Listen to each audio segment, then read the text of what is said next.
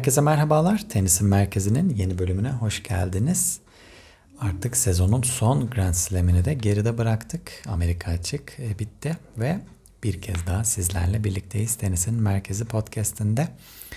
Ee, yılın son aylarına doğru ilerlerken artık e, dördüncü Grand Slam olan Amerika açığı da bitirmiş bulunuyoruz ve e, çok güzel bir turnuva geride kaldı. Hem erkekler tarafında hem kadınlar tarafında çok güzel maçlar ortaya çıktı ve e, çok da güzel şampiyonlar ortaya çıktı.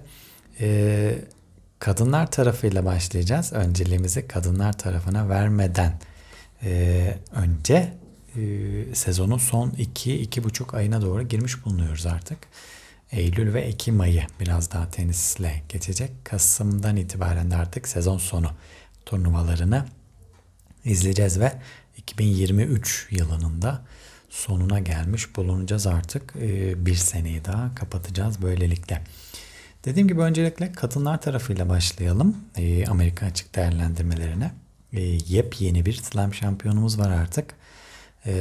Çok potansiyelli, çok genç ve buralarda önümüzdeki yıllarda çok fazla göreceğimiz bir isim Coco Gauff. 19 yaşındaki slam şampiyonumuz Coco Gauff e, finalde Arina Sabalenka'yı e, mağlup ederek 2-6, 6-3, 6-2'lik skorlarla mağlup ederek, geriden gelerek hatta mağlup ederek e, kariyerinin ilk şampiyonluğuna ulaşmayı başardı. Gauff 19 yaşında başardı bunu. E, ilk slam finalini ise 18 yaşında oynamıştı Gauff. İlk slam finalinden e, boynu bükük ayrılan taraf olmuştu kortta. Çünkü karşısında e, bir toprak kort uzmanı diyebileceğimiz Iga Świątek vardı ve Iga Świątek'e karşı da Kokogof'un şansı bir türlü tutmuyordu desek yeridir. E, o şansını bu yıl içerisinde kırdıktan sonra e, Slam şampiyonluğuna da ulaşmayı başardı Kokogov. E, final mücadelesini önce değerlendirmek lazım. E, kısaca finale değinelim. Kokogov ilk sette e, biraz e, kötü girdi desek yeridir maça. Aslında iki oyuncu da çok fazla iyi giremedi. Arina Sabalenka çok konsantre şekilde başladı maça. E, bu fazlasıyla belli oluyordu zaten. Şampiyonluğu ne kadar istediği e, belliydi e, ekran başındayken. E, korttaki seyirciler de bunu fazlasıyla anlamışlardır zaten. E, Kokogof'un artısı ise seyirci desteği de elbette. E, bütün stadyumdan destek Kokogof'a yağdı. Arina, Arina Sabalenka'ya en ufak bir destek bile gelmedi. Ki maçın sonunda da zaten e, kupa seremonisinde e, serzenişli bir e, cümleyle keşke bu desteğinizi maç içerisinde de gösterseydiniz diyerek e, o serzenişte bulundu e, Arina Sabalenka seyirci açısından. E, Koko maça iyi başlayamadı. E, daha doğrusu e, savunmasıyla kazanabileceğini biliyordu Kokogov. Turnuva boyunca çok iyi savunma yaptı zaten. E, Arina Sabalenka'nın zaten güçlü forentlerini biliyoruz. E, güçlü backhand'ini biliyoruz. Topa çok sert vuran, e, güç tenisiyle ayakta kalabilen bir oyuncu olduğunu biliyoruz fazlasıyla. Ve Kokogov'un burada zaten en önemli e, birinci etkeni savunması olacaktı. Yani bu maçı kazanacaksa eğer savunmasını çok güçlü tutmak zorundaydı ve Kokogov da bunun farkındaydı fazlasıyla. Ee, Arina Sabalenka'yı her seferinde ekstra vuruşa sevk etmek için elinden gelen bütün çabayı gösterdi. Yani yetişemeyeceği toplara bile koşmaya çalıştı Kokogov. Ee, ve en ufak e, ibare gözüktüğünde bile oradan e, bir şeyler çıkarmaya çalıştı Kokogov. Ki bunları yapmasıyla birlikte ilk sete 6-2 kaybetti ama ilk sette 2-3 tane çok çok basit hata yaptırmayı başardı Arina Sabalenka'ya ve ilk sette 13-14 tane basit hatası vardı Arina Sabalenka'nın set bittiğinde. Ee, ancak seti kazanan isim e, Arina Sabalenka olmuştu elbette. Yine de Kokokov umutlarını kaybetmedi. Çünkü e, dediğim gibi her ekstra vuruşunda Arina Sabalenka'ya ekstradan bir e, basit hata yaptırabileceğinin farkına vardı ilk setin sonunda.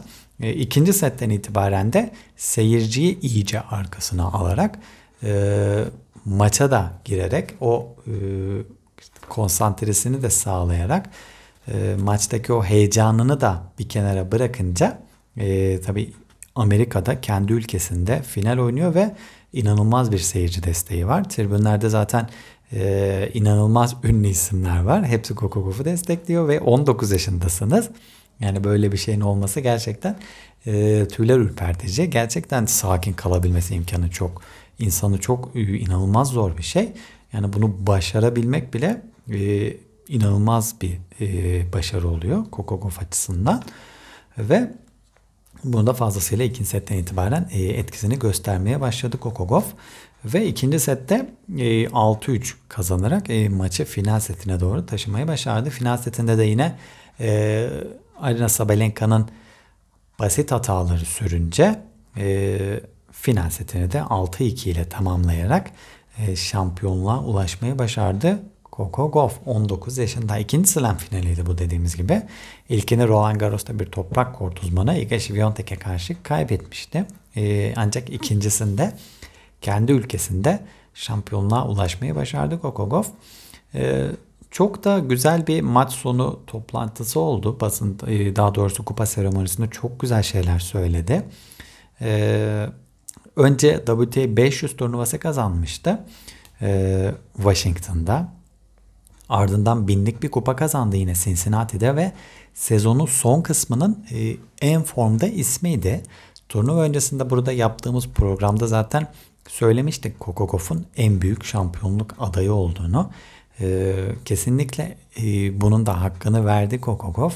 Yani turnuva açısından şöyle e, geriye dönüp bakarsak final e, daha doğrusu turnuvanın ilk gününde finali kim oynar desek e, herhalde Kokogov ve Arina Sabalenka e, seçeneği en büyük e, seçenekler olurdu. En fazla oy verilen seçenekler olurdu bir anket düzenlesek.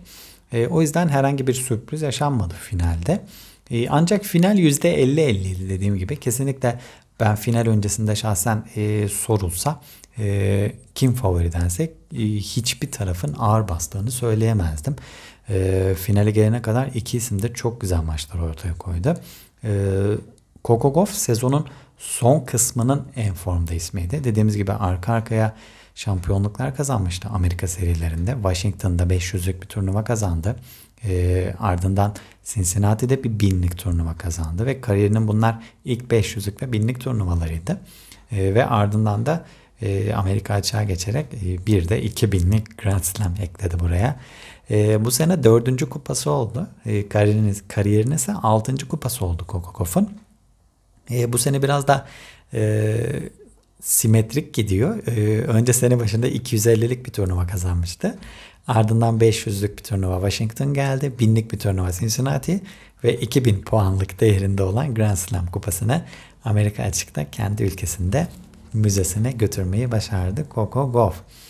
Ee, kendisi dediğimiz gibi çok uzun yıllardır sanki bizlerle böyleymiş, e, bizlerle birlikteymiş gibi etki uyandırıyor. Bunun sebebi ise 15 yaşında e, henüz 4 sene önce 2019 yılında e, ilk slam ana tablo galibiyetini almıştı. Venus Williams'a karşı Wimbledon sahnesinde bizlerle tanıştırmıştı kendini Gauff.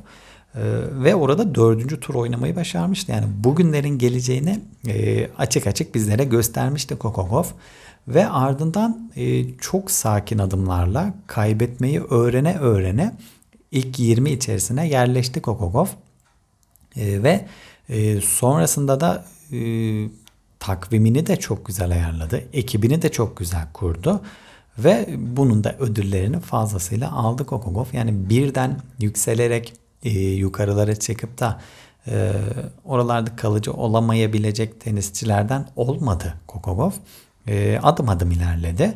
E, planlarını buna göre yaptı ve e, çok rahat bir şekilde de e, 19 yaşında 4 sene içerisinde e, ilk kupasına, ilk slam kupasına ulaşmayı başardı Coco Gauff.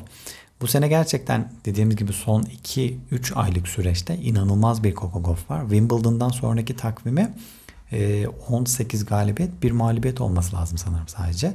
Yani inanılmaz bir galibiyet serisi yakaladı. E, inanılmaz oynuyor. E, ve bunun ödülünü de fazlasıyla alacağı ortadaydı. Ve aldı da Kokogov. E, finale kadar kimleri mağlup etti? Hemen e, final yolundan da şöyle kısaca e, bahsedelim Kokogov'un.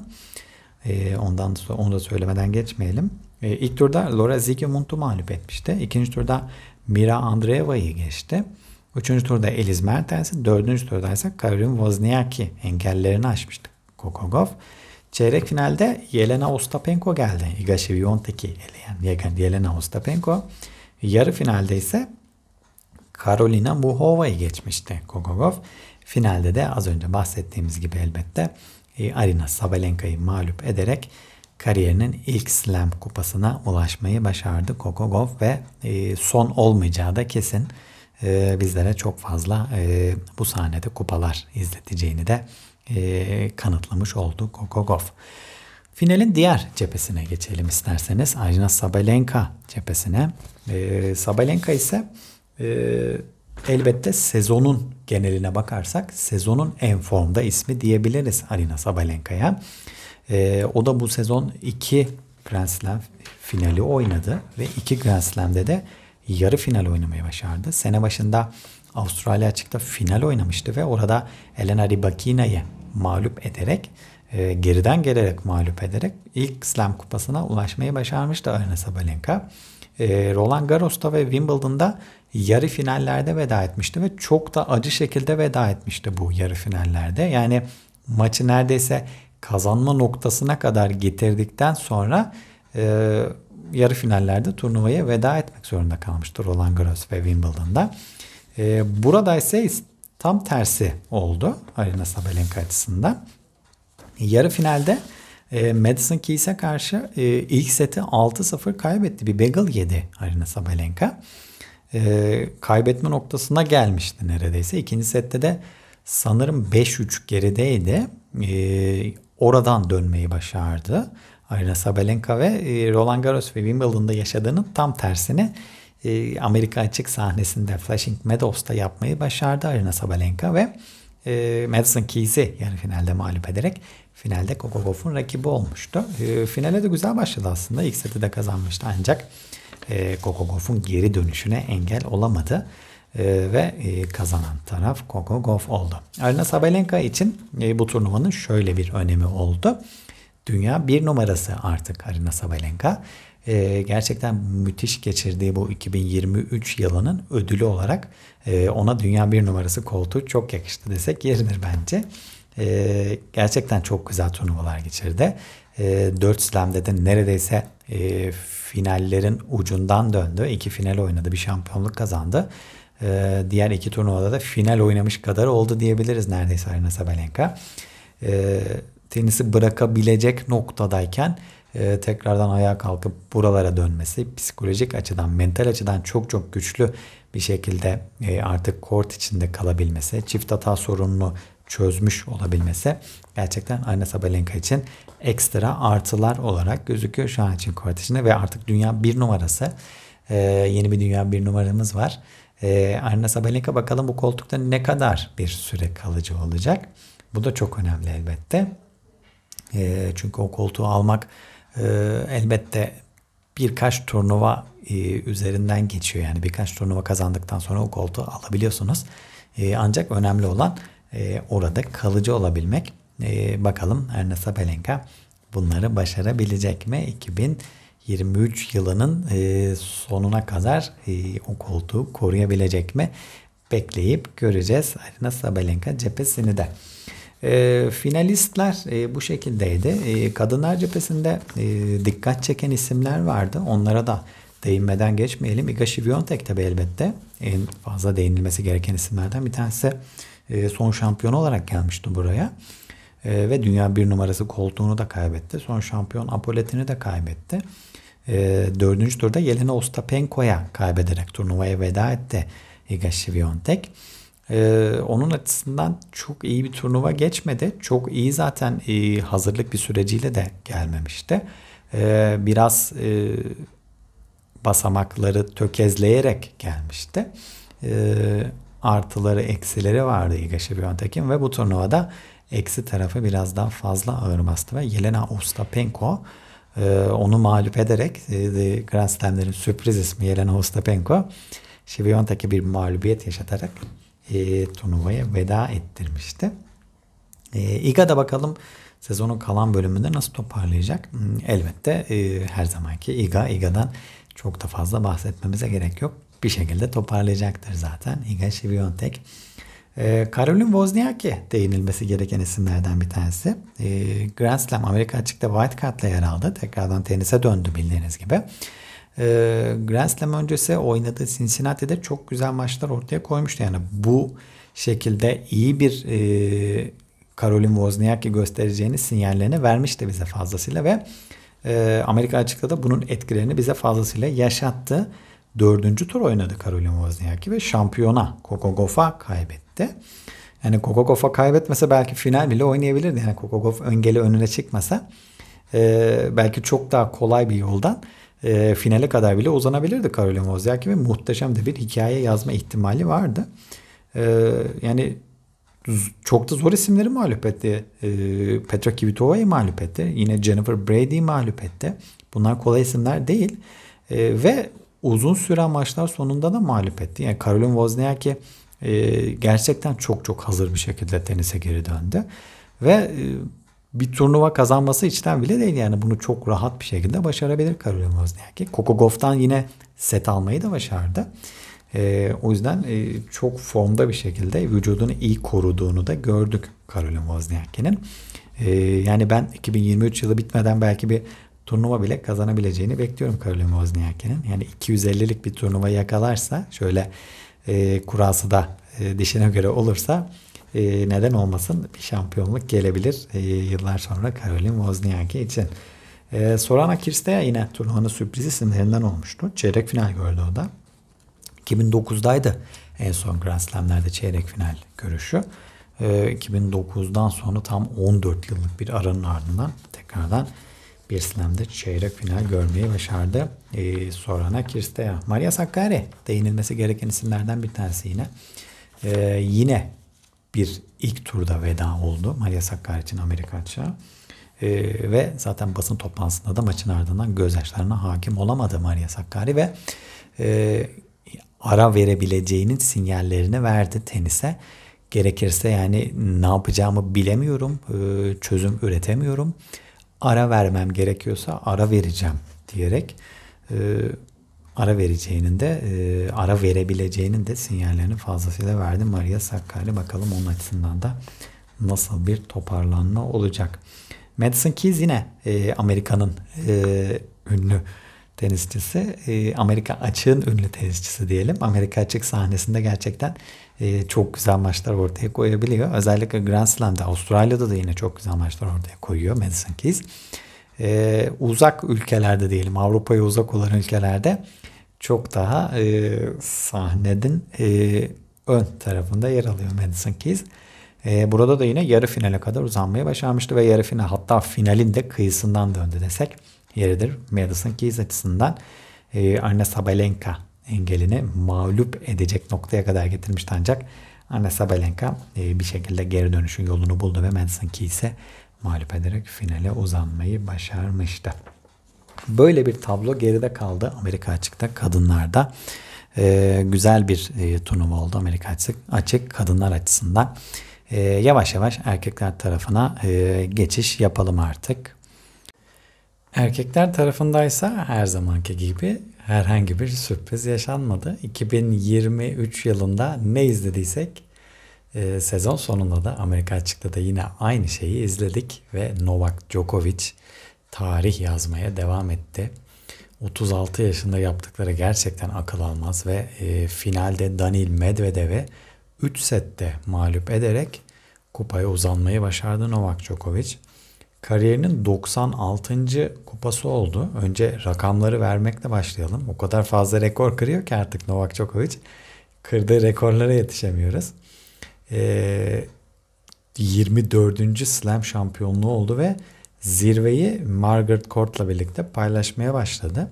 Ee, kendisinin 23, Margaret Court'un 24 şampiyonluğu vardı ve e, burada 24.'ü kazanarak zirveyi Margaret Court'la paylaşmaya başladı artık Novak Djokovic ve hedefi zirvede yalnız kalmak. Bundan sonraki hedefi. E, bu sezonki 5. kupası oldu Novak Djokovic'in. 72 e, Grand Slam oynamış Novak Djokovic kariyeri boyunca ve bunların 36 tanesinde finale yükselmeyi başarmış. Gerçekten akıl almaz bir oran. %50 neredeyse oynadığı her iki slam'den birinde finale yükselmeye yani son aşamaya kadar ulaşmayı başarıyor Novak Djokovic. İnanılmaz akıl alır gibi istatistikler değil bunlar. Yani 10. US Open finaline yükseldi burada Amerika açık finaline. E, dördüncü kupası oldu sadece. Yani buradaki istatistiği biraz kötü Novak Djokovic'in. Diğer turnuvalarda 10 Avustralya açık şampiyonluğu var. 7 Wimbledon'ı var. E, ve dördüncü Amerika açık şampiyonluğu oldu. 3 tane de Roland Garros kupası var. Ee, ve bu sayıları hala da arttıracak gibi duruyor. Bakalım nerede duracak hala akıl alır gibi değil devam ediyor ve sırada 3 e, ay sonra Avustralya'ya gidecek. 10 tane Grand Slam'ı olduğu yere gidecek. En sevdiği yere gidecek. En başarılı olduğu yere gidecek. 25. alıp zirvede yalnız kalması mümkün gözüküyor. Çok mümkün gözüküyor hatta. Gerçekten bakalım e, Novak Djokovic 37 yaşında da aynı performansı sergilemeyi sürdürebilecek mi? 36 yaşında gerçekten 2023 yılında 4 Grand Slam'de de final oynamayı başardı Novak Djokovic. Üçünde kupayı kaldırdı ve birinde de kupanın kıyısından döndü. Ucuna kadar gelmeyi başarmıştı neredeyse. Ve orada da Carlos Alcaraz engeline takılmıştı. 2021 yılında takvim slam yapmak üzere hatta Golden Slam'e doğru gidiyordu olimpiyatla birlikte. Ve olimpiyatı kaybedince biraz e, umutlarını yitirdi diyebiliriz aslında. Biraz performansa düşmüştü. Takvim slam umudu kalmıştı sadece. Ancak takvim slam umuduna da Daniel Medvedev taş koymuştu 2021 yılında. E, bugünkü final özellikle de e, 2021'in rövanşı niteliğinde olduğu için Novak Djokovic gerçekten ekstra odaklı bir şekilde maça başladı. E, maça biraz değinmek gerekirse inanılmaz bir maç oldu. Ee, yani 3 sette bitti ancak e, çok çok yoğun bir mücadele geride kaldı. Novak Djokovic ilk sette servis kırmayı bulup e, rahat bir şekilde bitirdi aslında ilk seti. E, ancak ikinci set e, bir buçuk saate aşkın iki saate yakın sürdü neredeyse. Yani bir üç setlik maç süresince ikinci saat sürdü. E, ikinci set sürdü sadece neredeyse. E, ve ikinci sette inanılmaz puanlar oynandı.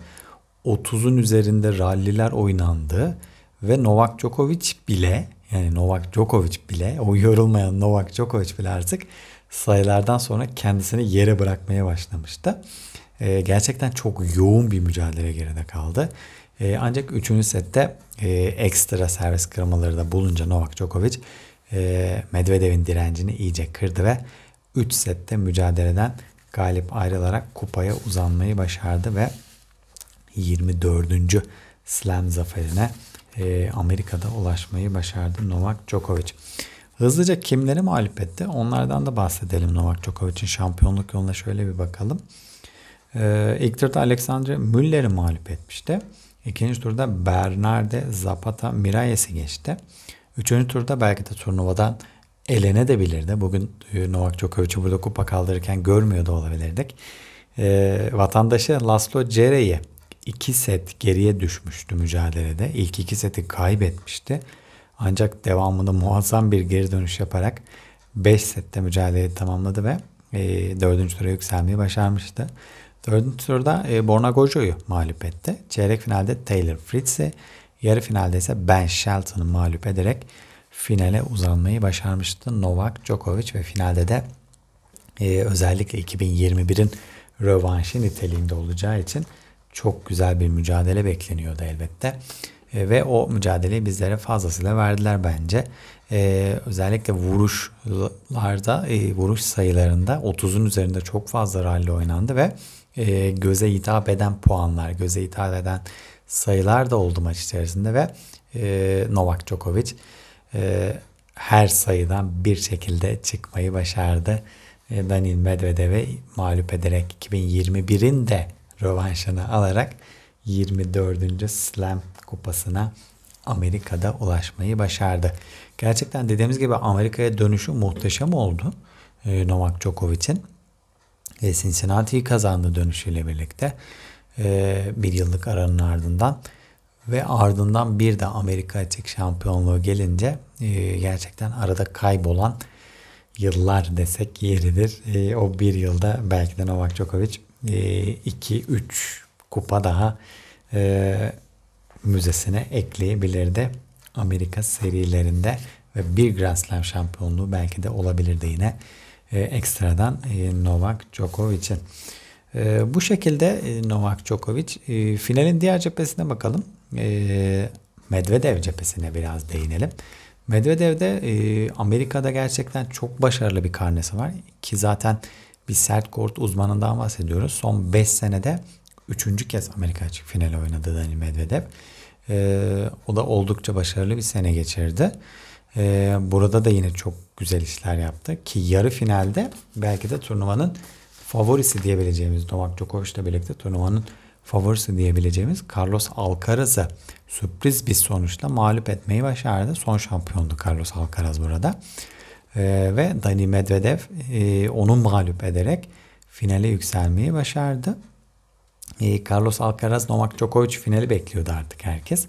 E, o klasikleşen e, izlemeyi istediğimiz o final e, maalesef e, Daniil Medvedev bu sefer Novak Djokovic'in şampiyonluğunu değil ama o beklediğimiz, arzuladığımız Alcaraz e, Djokovic finaline taş koymayı başardı bir şekilde. E, turnuvaya da damgasını vurdu bu şekilde. Daniil Medvedev. E, 20 şampiyonluğu var onun da. E, Novak Djokovic'e hatta seremonide benim 20 şampiyonluğum var. Senin 24 slam zaferin var gibilerinden bir cümle de söyledi. Gerçekten Novak Djokovic'in yaptığı bu iş e, akla mantığa sığacak rakamlar değil. E, yani ileride e, şöyle istatistiklere bakan insanlar olduğunda e, herhalde Novak Djokovic bunları nasıl yapmış e, çok da e, an, akıl sır erdiremeyebilirler, anlayamayabilirler ve biz bunlara canlı canlı şahit oluyoruz.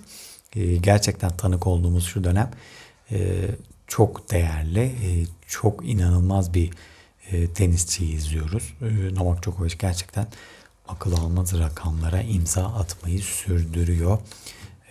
Ve kariyeri hala da devam ediyor. Yani en az bir iki sene daha muhtemelen üst düzey şekilde hala rakipleriyle mücadele etmeyi sürdürecek gibi duruyor Novak Djokovic. Çünkü kendisine çok iyi bakıyor. Vücuduna çok iyi bakıyor ve özenle seçiyor katılacağı turnuvaları da.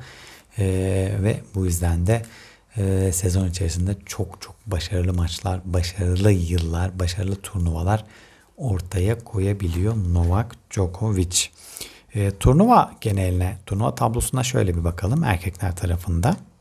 Buraya dünya bir numarası olarak gelen Carlos Alcaraz e, koltuğunu da turnuva sonrasında Novak Djokovic'e devretti. Kupayla birlikte e, dünya bir numarası koltuğunu da tekrardan almayı başardı Novak Djokovic. Turnuvanın ilk günü Alexander Müller'i mağlup ettiğinde e, turnuva sonrasında e, bir numara koltuğuna kaybetse dahi, ikinci turda kaybetse dahi oturacağı kesinleşmişti Novak Djokovic'in.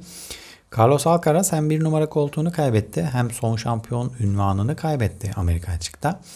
E, kendinin e, demek ki çok daha buralara hazır olması gerektiğini söyledi basın toplantısında zaten. E, yarı finalde Daniil Medvedev'e mağlup oldu o da. E, aslında yarı finale kadar güzel de e, bir tablo ortaya koymuştu. E, ancak yarı finalde demek ki buralarda daha fazla e, çalışmam gerektiğini anladım diyerek e, en azından hatalarının farkında olduğunu e, bizlere göstermiş oldu bir kez daha Carlos Alcaraz. E, Alexander Zverev yine toparlanma ibareleri gösterdi. E, dördüncü tura kadar yükseldi. Hatta çeyrek finale kadar yükseldi Alexander Zverev. Dördüncü turda Yannick Sinner'i 5 e, set süren e, güzel bir maç sonunda e, turnuvanın en güzel maçlarından bir tanesiydi o da. Güzel bir maç sonunda mağlup etmeyi başardı Alexander Zverev. Onun haricinde Andrei Rublev yine çeyrek finalde veda etti turnuvaya. Turnuva içinden notlar, kısa kısa notlar vermek gerekirse. E, Daniil Medvedev onu mağlup etmeye başarmıştı iki Rus raketin karşılaşmasında. Ve e, Rublev açısından da henüz hala e, Grand Slam'lerde çeyrek final eşiğini aşabilmiş değil. Bakalım ne zaman olacak bu yarı final ne zaman gelecek Andrei Rublev için. Kasper Ruud geçtiğimiz yılın finalistiydi. O da ikinci turda veda etti burada. Belki sürpriz denebilecek bir sonuç oldu. E, ancak onun da çok başarılı bir sezon geçirdiğini söylemek zor aslında. Çok da sürpriz bir sonuç olmadı. Ancak son finalist olarak geldiği için belki de ufak bir sürpriz diyebiliriz. Kasper Ruud'un ikinci turda veda etmesine. Ben Shelton turnuvanın hikayelerinden bir tanesini yazdı. Hatta e, yarı finalde e, Novak Djokovic ile karşılaştı ve Novak Djokovic onun e, o maç sonundaki sevincini e, kopyalayınca birazcık e, olaylar karmaşık hale gelmişti. Ben Shelton ben, turnuvada çok çok başarılı bir tablo ortaya koydu ve e, yarı finale kadar yükselmeyi başardı genç Amerikalı. E, o da e, gerçekten turnuvanın en hızlı servislerini attı zaten. E, akıl almaz bir servis atıyor. E, ve o da gelecekte Carlos Alcaraz'la birlikte Novak Djokovic sahneyi bırakınca diyelim e, Carlos Alcaraz'la birlikte e, çok fazla buralarda bahsedeceğimiz isimlerden bir tanesi olacak. E, Stefanos Tsitsipas e, yine ikinci turda turnuvaya veda etti. E, onu mağlup eden ise e, genç İsviçreli Dominic Stricker oldu. O da turnuvada yine dördüncü tur görmeye başardı. Çok başarılı maçlar ortaya koydu. O da yine gelecekte dediğimiz gibi büyük üçlü artık yavaş yavaş çekiliyor sahneden. Bir tanesi çekildi zaten. Nadal bu yıl muhtemelen bırakacağını açıkladı. Ancak Djokovic'in çok fazla çekilmeye niyeti yok. E, Djokovic çekilmediği sürece bu gençleri biraz izleyemeyeceğiz hala. E, onlar çeyrek final, yarı final görüyorlar şimdilik. E, bizlere en azından gelecekte neler yapabileceğini e, biraz biraz göstermeye başladılar. E, Olger Rune e, turnuva öncesi e, biraz kendisi serzenişte bulunmuştu turnuva yönetimine karşı. İlk tur maçını 5. kortta oynayacağı için e, turnuvanın e, kort şeyini paylaşmıştı tablosunu. Beşinci kortu bulabilirseniz orada maçımı oynuyorum gibilerinden. E, ancak ilk turda kaybetti. E, yani biraz o serzenişinde e, haksız çıktı Holger Rune. E, ve son değinilmesi gereken isim de herhalde Felix Auger-Aliassime. Çok kötü bir yıl geçiriyor. Ve Amerika açığa yine ilk turda veda etti Felix Auger-Aliassime. E, bir an önce 2023'ün bitmesini istiyordur muhtemelen Felix e, gerçekten 2024'te e, umarız o beklediğimiz 2022'nin sonunda gördüğümüz Felix'i tekrardan izleme imkanı buluruz diyelim. E, gerçekten o da e, tenis camiası açısından çok çok değerli bir isim. E, inşallah dediğimiz gibi o 2022'nin sonundaki Felix'i e, 2024 yılında bizlere izletebilir Felix Hoca Aliyesi.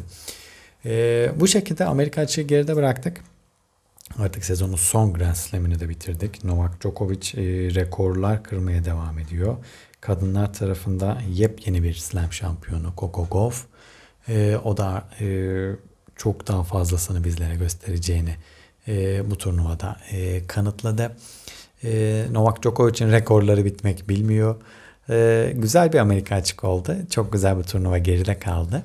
E, uykusuz geceler fazlasıyla bizleri zorladı diyebiliriz. Ee, yine hala sabah karşı kayda alıyorum ben de. Ee, sabaha yetişsin diye. Ee, gerçekten güzel bir turnuva geride kaldı. Bütün oyunculara teker teker e, teşekkür edelim. Ve önümüzdeki hafta tabi tenis sezonu e, hız kesmeden devam ediyor. Grand Slam'leri geride bıraktık ancak e, sezon sonu turnuvalarına doğru yol alıyoruz. Ee, ve öncesinde e, bu hafta iki tane kadınlarda turnuvamız var ve Davis Cup var. Bu hafta Davis Cup maçları oynanacak. Ee, kadınlarda oynanacak turnuvalardan hemen e, bahsedeyim hızlıca. Kimler var? İki turnuva oynanacak kadınlarda. Ee, bir tanesi yine Amerika'da, San Diego'da, Kaliforniya'da oynanacak. Bir diğeri ise e, Asya kıtasına taşınıyor artık yavaş yavaş tenis sezonu. E, Japonya'da, Osaka'da oynanacak. E, Osaka'da oynanacak olan turnuva WTA 250 seviyesinde. San Diego'da oynanacak olan turnuva ise WTA 500 seviyesinde. Osaka'daki turnuvanın kadrosundan başlayayım hemen. Buradaki seri başı isimler e, biraz daha alt seviye isimler olacak. 250'lik turnuva olmasından ötürü. E, bir numaralı seri başı Lu Linju olacak. İki numaralı seri başı Tatiana Maria. Üç numaralı seri başı Shin Yuvak. E, dört numaralı seri başı Linda Provirtova. E, diğer seri başları ise Nadia Podoroska, Yulia Putinseva, Nao Hibino ve Katerina Bindel olacak. E, San Diego'daki seri başları ise burada biraz daha güzel bir kadro var. 500'lük bir turnuva olmasından dolayı e, katılım e, güzel burada. E, bir numaralı seri başı Ons Jabeur olacak. İki numaralı seri başı e, Caroline Garcia. Üç numaralı seri başı Maria Sakkari ve dört numaralı seri başı da Barbara Krejcikova olacak. E, diğer seri başları ise Belinda Bencic, Veronika Kudermetova, Beatrice Hattatmaya ve Ekaterina Aleksandrova olacak. Buradaki kadroda oldukça güzel. Eliz Mertens, Sloane Stevens yine e, Leyla Fernandez, e, Marta Kozçuk, Magda Niret gerçekten e, Sofya Kenny yine burada izleyebileceğimiz isimlerden bir tanesi. Gerçekten burası e, çok güzel bir kadro var. Amerika kıtasında olan oyuncular zaten e, San Diego'ya geçmeyi tercih etmişler çoğu. E, burada tenis sezonuna devam edecekler. Erkekler tarafındaysa e, bu hafta Davis Cup oynanacak. E, Davis Cup'ın artık finalleri oynanıyor. Daha doğrusu finaller öncesi grup aşaması mücadeleleri. Son grup maçları oynanacak. E, dört şehirde e, İtalya'nın Bologna kentinde, İngiltere'nin Manchester kentinde, e, İspanya'nın Valencia kentinde ve Hırvatistan'ın Split kentinde e, dört grupta mücadeleler oynanacak. E, dört grupta dörder takım e, olmak üzere 16 ülke mücadele edecek. A grubunda e, Kanada, İtalya, İsveç ve Şili. E, B grubunda Avustralya, Büyük Britanya, Fransa ve İsviçre. C grubunda İspanya, Sırbistan, e, Çek Cumhuriyeti ve Güney Kore. D grubunda ise Hırvatistan, Hollanda, Amerika ve Finlandiya mücadele edecekler. gruplarında ilk iki sırayı alan ülkeler 21-26 Kasım tarihlerinde e, İspanya'nın Malaga kentinde düzenlenecek olan Davis Cup finallerine de isimlerini yazdırmış olacaklar bu şekilde. E, milli takımımız da mücadele edecek bu arada. Dünya grubu 1'de e, cumartesi ve pazar günü e, mücadelelerini oynayacak milli takımımız. Cuma ve cuma cuma ve cumartesi günü özür dilerim. E, Macaristan'a karşı e, Macaristan'da mücadele edeceğiz. E, inşallah millilerimize buradan e, başarı dileklerimizi iletelim ve e, güzel bir turnuva bizler için geride kalsın. Önümüzdeki haftanın turnuvaları da bu şekilde dediğimiz gibi e, tenis sezonu hız kesmeden devam ediyor. E, slamleri bitirdik. E, ancak sezon sonu turnuvalarına doğru e, yol alıyoruz artık. E, tenis hiç durdurak bilmeden ilerlemeye devam ediyor tenis sezonu. E, bizler de sizler için burada e, her hafta e, tenis sezonuna yorumlamaya devam ediyoruz. Önümüzdeki hafta tekrardan buluşmak dileğiyle diyelim. Hoşçakalın. kalın.